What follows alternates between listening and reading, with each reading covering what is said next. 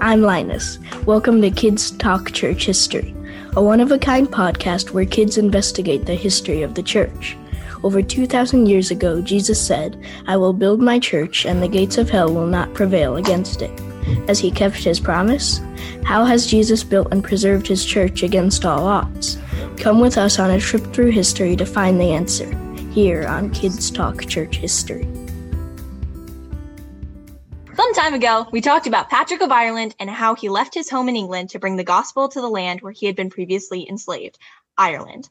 The gospel went full circle when some Irish monks traveled to England to bring the gospel to places where it had been forgotten. It was like a chain reaction. An Irish missionary, Columba, founded a monastery in Iona, an island off the coast of Scotland. Later, Oswald and Oswy, two brothers from a noble family in England, went to Iona to study and became Christians. Then, when Oswald became king of Northumbria in southern England, he called a monk from Iona to preach the gospel in that region. So the circle was complete. I'm Emma, I'm 15, and I live in Raleigh, North Carolina. I'm Lucas, I'm 15, and I live in San Diego, California. And I'm Mina, I'm 14, and I live in Kalamazoo, Michigan. First, I need to ask these two brothers were Oswald and Oswy. There must have been some confusion when their parents called them.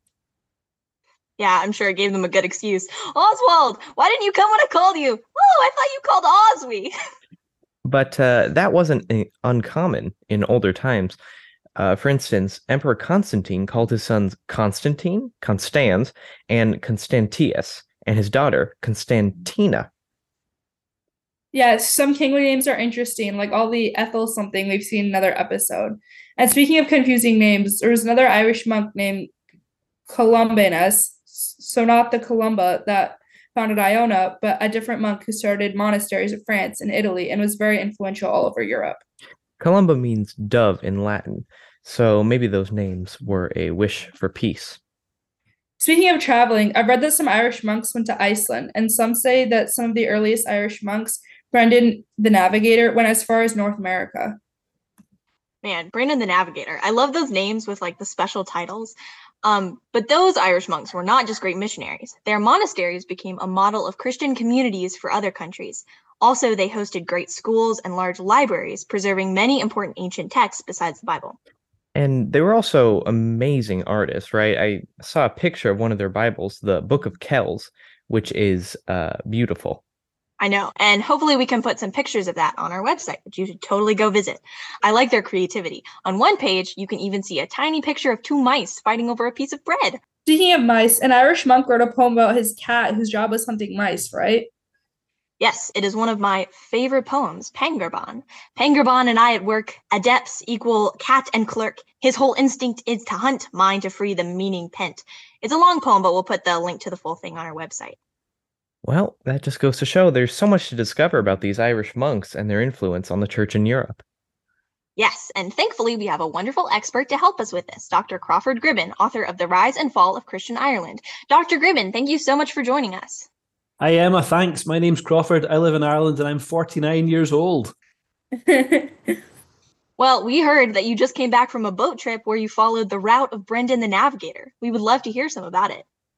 Yeah, that's true. So, um, first half of June, my son and I, uh, Finn, who's 12, he turned 13 when we were away, um, we set off in a boat, um, not on our own. We, we weren't sailing like Brendan did on a 12 foot long boat uh, m- made out of um, wooden struts and um, le- leather skins. Uh, we had a bit more modern contraption to sail in, but we sailed up through the Hebrides as Brendan did when he called in to see Columba and Iona. We sailed past Iona. We sailed up past um, uh, Lewis, Stornoway, all of that area. We came around Cape Wrath, went up to Orkney, um, um, up to Shetland, and then from Shetland we set off to Faroe, the Faroe Islands. Really remarkable place. Uh, and from Faroe we circumnavigated Iceland and actually made a trip up into the Arctic Circle to see an island mm. called Grimsey Island. Lots of puffins and lots of church history along the way. Really exciting. That is so cool. so we were kind of curious to hear how much of the legends about Brendan are true. He was one of the, you know, quote unquote Irish apostles. So what was his role in the Irish church? And did he really sail all the way to America? Yeah, that, that, those are those are great questions. Uh, almost impossible to answer. So we know that we know that Brendan um, was a friend of Columba. Uh, he calls in to see Columba um, on one of his journeys uh, into the Atlantic. But we know that Brendan is like a lot of other Irish monks of that period. Uh, they had a real desire to travel. Um, um, the reasons for that travel might have been missionary work. It certainly was for some of them. Um, others were really wanted to be left alone. They wanted a life of devotion, prayer, not quite solitude because they often moved as part of communities or to join communities. Uh, and so we know from uh, Adomnán's life of Columba, for example, um, there's lots of reports of Irish monks setting off in these tiny boats and cruising all the way through the North Atlantic. Uh, so we, we don't know how far they got. well, we, we have a rough idea in that, that there's archaeological evidence uh, in caves in Iceland of crosses that were inscribed in a very distinctive way that was typical of the monks who followed Columba and uh, uh very distinctive uh, of of that community. But those th- those are inscribed in caves, and the the archaeologists who've worked in those caves are able to date those inscriptions to before the Vikings ever arrived on Iceland. So we know that somehow Irish monks made it right the way across to Iceland. That's absolutely documented.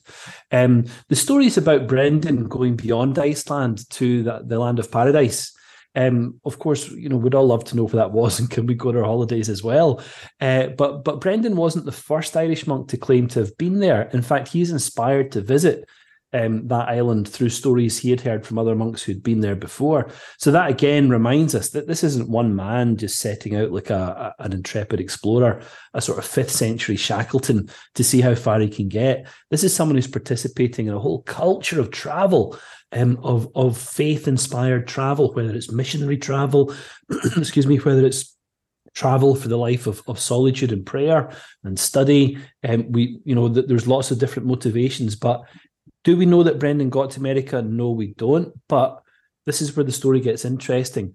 He does report discovering grapes. And of course, we know that when the Vikings make it all the way across to North America, um, what they call the land they, they, they land on is, is Vinland. Because also, you know, they're up there probably in around Maine, somewhere in that part of the region of the Northeast uh, United States, uh, present United States, uh, where um, uh, vines are actually able to grow. And so th- th- there's lots of evidence uh, that, that suggests that Brendan might well have got there. We know that he could have got there because in 1976 and 1977, uh, an English explorer called Tim Severin built a boat exactly according to the design described in Brendan's travel story as Navigatio. And he sailed that boat with a crew all the way across from Ireland um, through Faroe, through Iceland, all the way across to Newfoundland. So he proved that sixth century technology could have taken Brendan to America. It was at least possible. And I think that's just an incredibly exciting possibility. Columba's another legendary Irish church leader. There's a story that he faced the fearsome Loch Ness monster and scared him away. What legends about him are true, and why is he important in church history? Yeah, thanks, Mina. So we're talking about Columba. Columba is or was uh, an Irish monk um, he came from a, a, minor royal family in Ireland and actually um, was excommunicated from the church in Ireland. He fell out with people because he uh, made an illegitimate copy of someone else's psalm book. So I don't know if you guys like to sing and read the psalms, but here's a good reason not to steal anybody else's psalm book because you might end up like Columba and get excommunicated. So what did he do when he got excommunicated? Well, he decided he would flee to Scotland. And he ended up in this tiny island called Iona, just off a, a larger island called Mull um, on the west coast of Scotland. And he established a little base there. He took 12 um, friends with him. Uh, they established a little monastery. Now, Iona today is really, really remote. No one ever goes there. You've got to make a real effort to get to Iona. But in the sixth century, Iona was really easy to get to because in those days, people would have traveled by boat. Uh, and so these coastal locations were very, very accessible. But what's also really remarkable about Iona is that it's positioned to take advantage of a, a, a, gap in the Scottish landscape that more or less divides Scotland in half. So Scotland is more or less divided in half in, in half by what the by what we call the Great Glen, and that comes that that's a glen a glen that goes or a valley in American terms that runs um, diagonally across Scotland from the east coast to the west. And so Columba was able, with some of his friends, to sail up these little boats all the way up the lochs, the interconnected lochs of that Great Glen, to get all the way to the other side of Scotland, moving from the, the, the west of Scotland, which was strongly influenced by, by Irish culture and Irish language, Gaelic language, into a very different kind of realm, the realm of the Picts.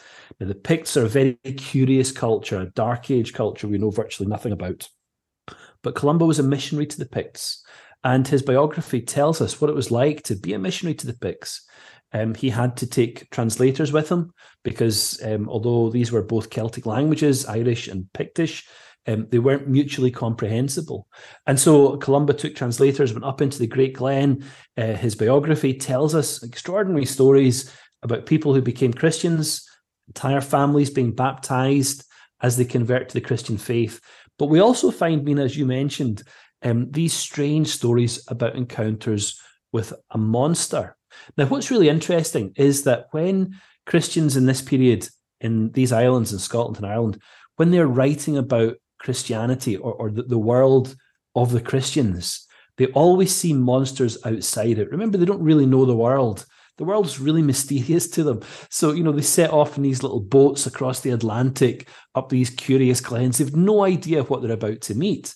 And Brendan in his Navigatio describes seeing sea monsters, uh, which look to us like whales, but he wouldn't have known necessarily that's what they were. Columba describes going up into Loch Ness uh, and seeing a great monster uh, there in, in, in that extremely deep loch. So, uh, does d- d- does he actually meet the Ness monster?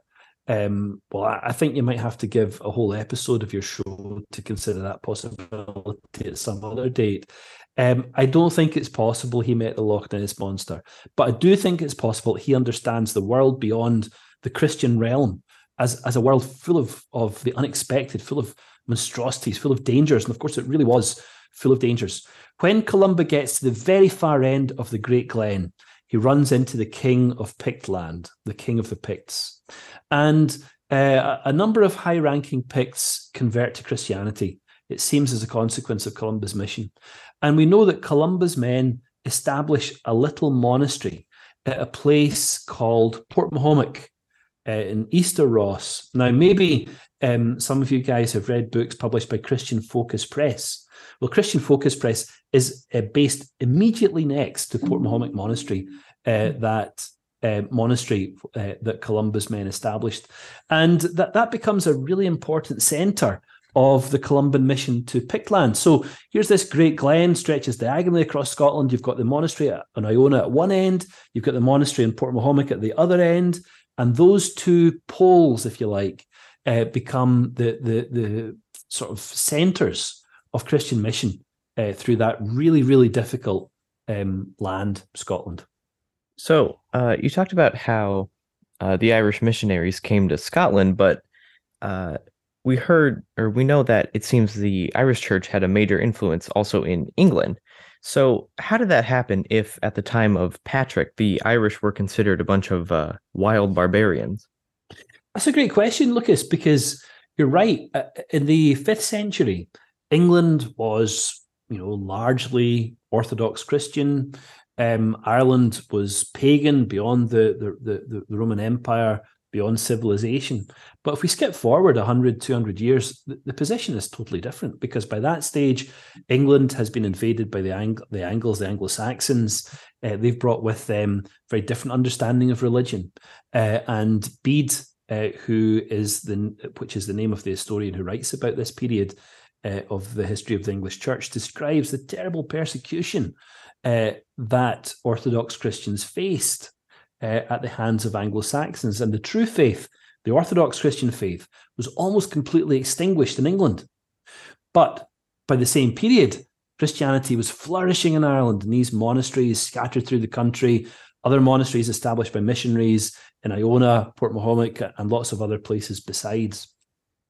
So by but by this period, um, there's a real need for the for the English church to be reestablished, to be replanted. Christianity has to be replanted in England. And one of the things that Columba's monks do, in addition to spreading the gospel or or or, um, searching for solitude and, and the life of prayer all the way through the North Atlantic, they're also going across to England, um, across to England and further across into France and even northern Italy. And they're establishing monasteries and churches wherever they go. It's a really extraordinary story, the story of the followers of St. Columba. Uh, but one of the, the most important places they go to is England. Uh, and there's England, of course, at that point is divided up into multiple kingdoms. Uh, the Northumbrians take a great interest uh, in the monks from Iona, and they have a huge impact on the development of Christianity uh, among that people. A number of members of the Northumbrian royal family go to Iona, are baptized as Christians in Iona, and take the gospel back, and they bring their spiritual fathers with them, um, so that they can begin to teach uh, the people in that in that kingdom um, the, the true Christian faith, the, the faith that we share today. So it's a really remarkable story of how people who were not always heroes in their own day end up having a really extraordinary impact in terms of church history. Um, Patrick goes to Ireland with absolutely no support from the church. The church is not backing him. He's got to raise his own finance. He does that by selling his own property. Columba goes from Ireland to Scotland. Um, why? Because he's been excommunicated. You know, because he has potentially stolen a book. So you know, the, these these are stories not about great heroes who are able to do extraordinary things all the time. There's stories about people who make mistakes, people who are very ordinary people, people like you and I, but people through whom, as a consequence of God's providence, um, through whom God is able to work in really extraordinary ways. Is it true that the Roman Catholic practice of private confession started with Irish monks? Thanks, Mina. Yeah, I think I think that's probably the case. Um, the Irish monks were very, very severe in terms of pastoral counselling. So, you know, like any other form of Christian leader, um, they would be approached by people who had, you know, made mistakes, uh, sinned either in relatively minor, sometimes very serious ways. And the Irish monks, the Columban monks especially, um, prepared schedules, uh, tables of uh, the kinds of penitence or repentance they looked for in the case of certain kinds of sin. Uh, and so, you know, if, if you had lied or if, you know, if you'd murdered someone at the opposite end of the scale, let's say, um, you would go to a monk, you'd go to a monastery, you'd ask for spiritual counsel, uh, and they would they would give you advice about what you should do to to um, seek forgiveness. And of course, you know, as, as time goes on, this becomes a very unfortunate aspect of medieval Christianity the idea that you can do a deal. You know, if you've done this kind of sin, you can do this kind of repentance and you'll be okay. And of course, that's not at all how the grace of God works. We know that now. Um, maybe more clearly than, than than our forebears did then.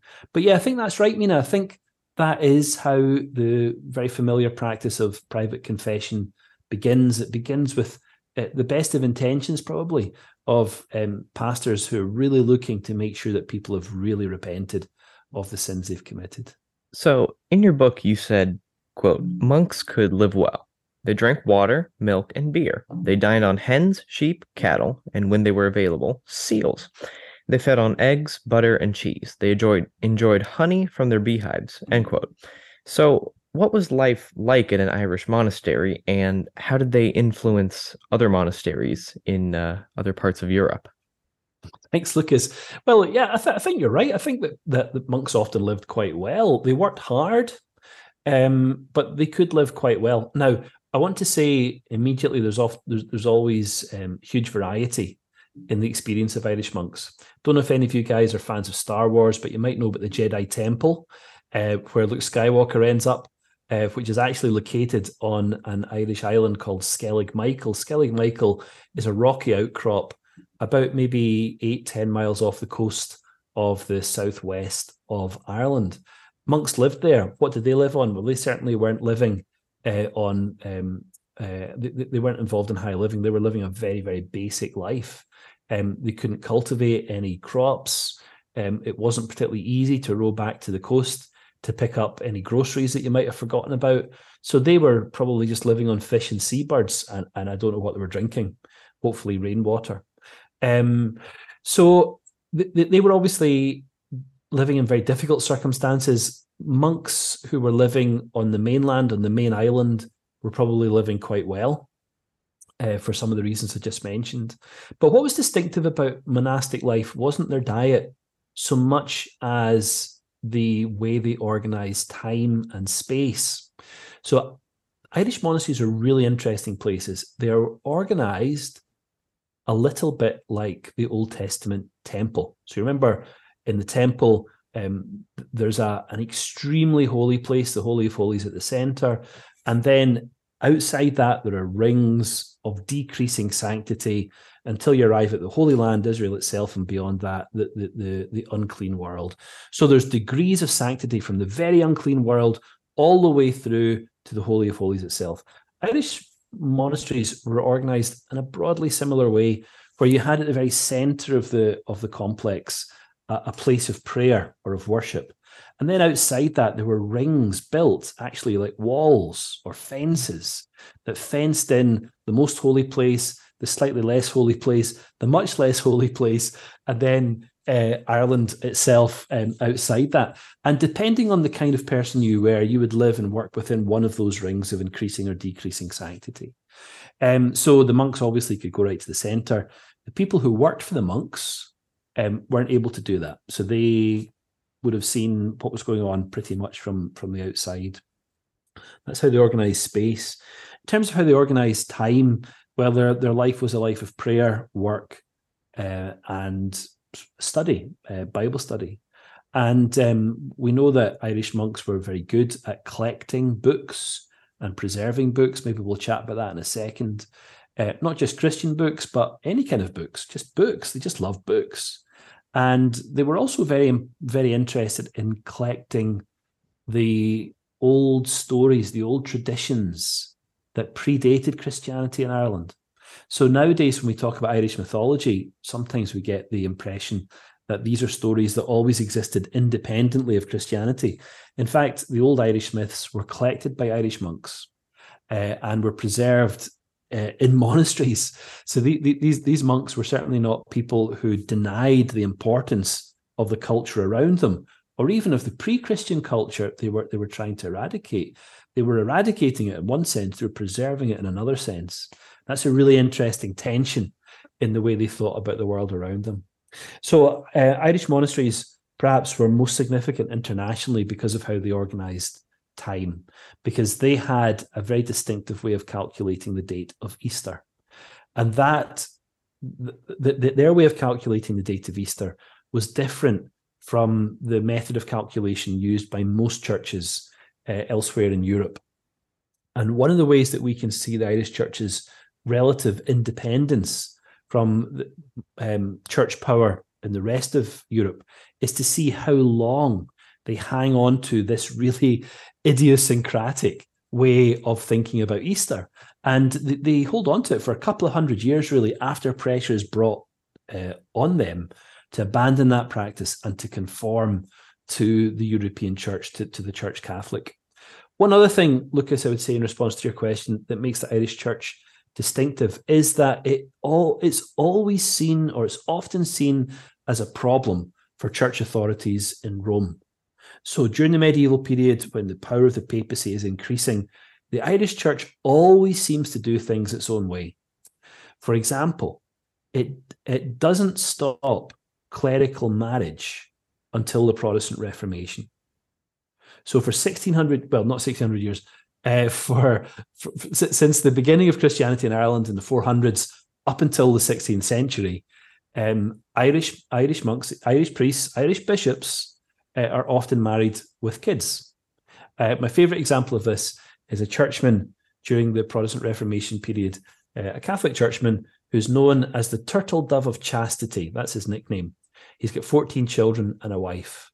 So, um, you know, he, has got a very different way of thinking about chastity than many other um, Catholic clergy or religious elsewhere in Europe. So, as I'm sure many longtime listeners will know, I'm a bit obsessed with architecture. And as you mentioned, the um, architectural distinctives of Irish monasteries. I was wondering if you could expound on that a little bit and uh, talk about the archaeological remains that we have of do we have any of those monasteries and churches left? We certainly do, Emma. Yeah, thanks. Um, listen, if you ever come to Ireland, it is full of historic buildings. Um, towers, you know. So, what, what one of the very one of the very famous iconic images uh, of of the Irish landscape is is the old monastic tower, and there's scores of these. Uh, there's there's fewer of them than there used to be because they deteriorate, but they're everywhere. Uh, in fact, in the town close to where we live, Antrim, um, there's one in the middle of a housing estate, and these are often um, 10th, uh, 9th, 10th, sometimes 11th century constructions. So they're they're ancient uh, and they're everywhere. So we have those, but we also have complexes, monastic complexes that have been preserved. The most famous, the one that's probably the most exciting to visit, is in County Wicklow, just south of Dublin. It's called Glendalough, founded by St. Kevin. And if any of your listeners want to go on to the internet, just Google uh, Glendalough, they will see amazing images of what a, a, monastery would have looked like. Now, there's some more modern buildings on it, but they don't get in the way of understanding what it might have been like. And I think what's really, really curious about Glendalough, this ninth century uh, monastery, what's really curious about it is to see how small the main church building is.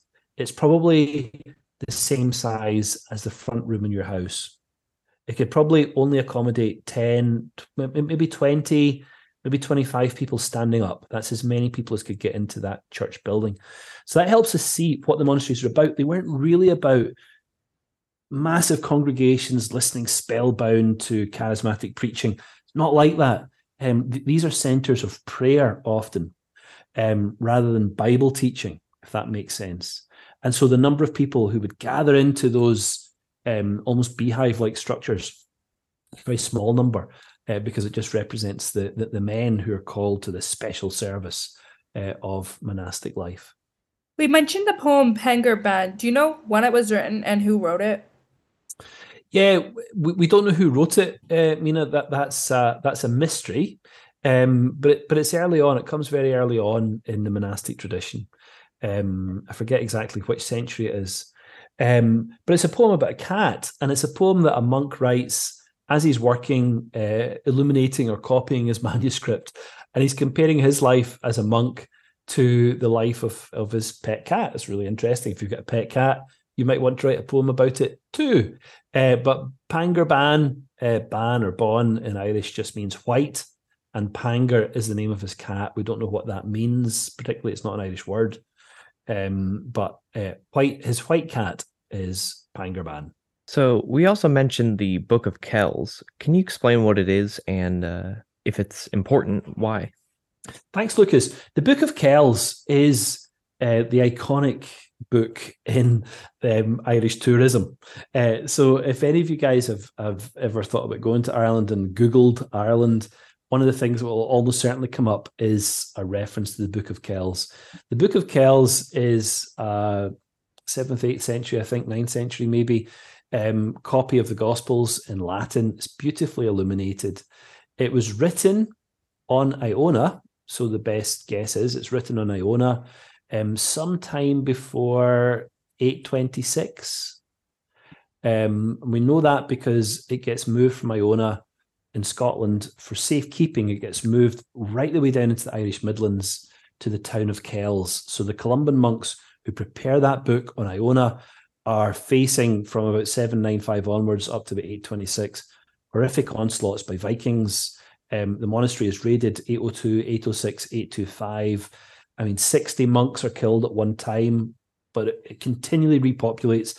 So even as they're being destroyed by the Vikings, they're preparing these incredibly beautiful manuscripts of the Gospels. But for safekeeping, the, the book gets sent back to the monastery in Kells, the Columban monastery in Kells, and it gets known as the Book of Kells. The Book of Kells is a really, really interesting object, quite apart from uh, the fact that it's a copy of the Gospels, which we love, um, which tell us about our Savior, Jesus Christ. The, form of the book is just extraordinary because the Book of Kells is presented to us now as an icon of Irish history, but there's very little about it that's distinctively Irish.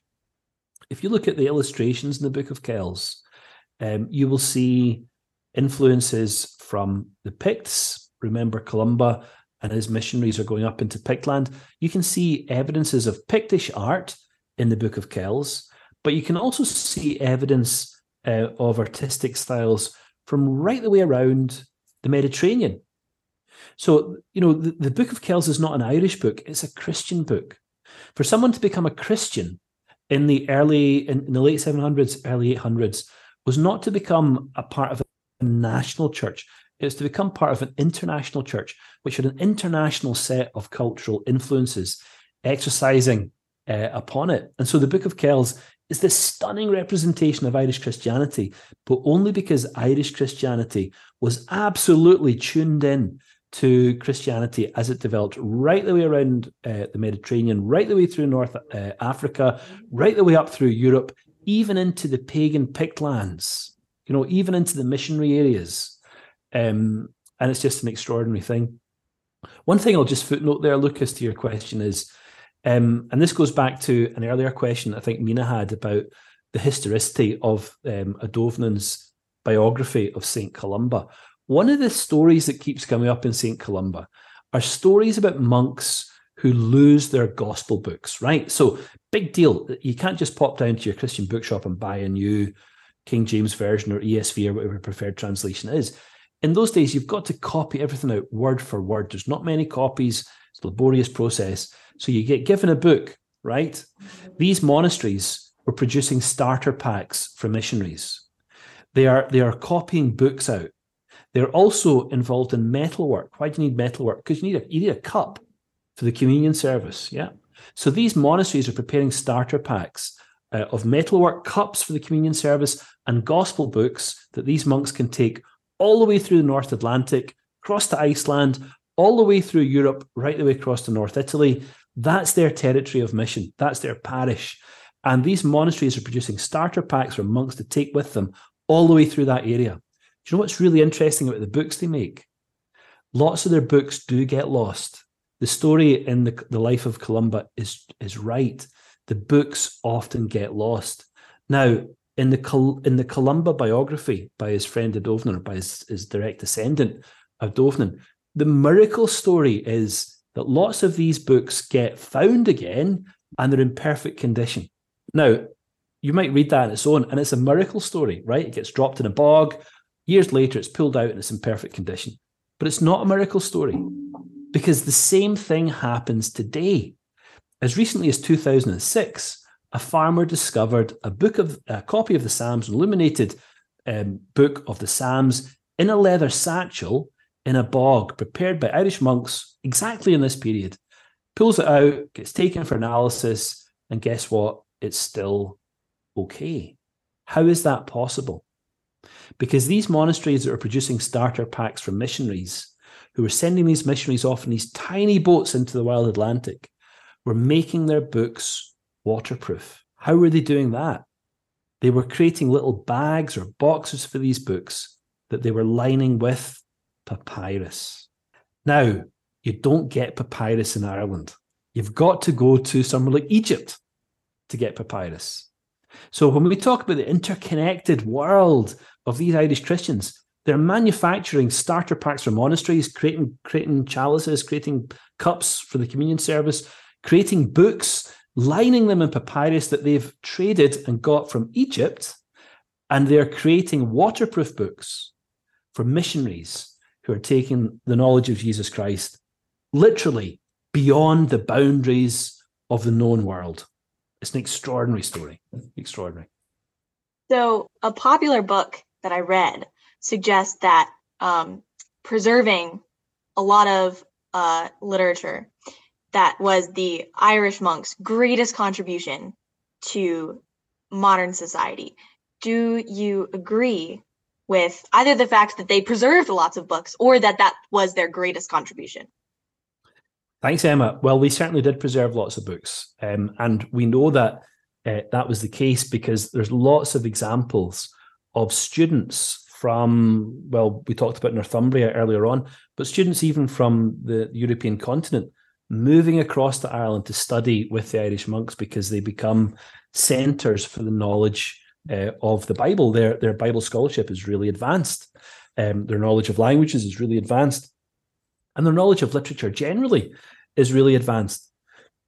So we know that they do preserve books. But your question is whether that's the most important thing they do.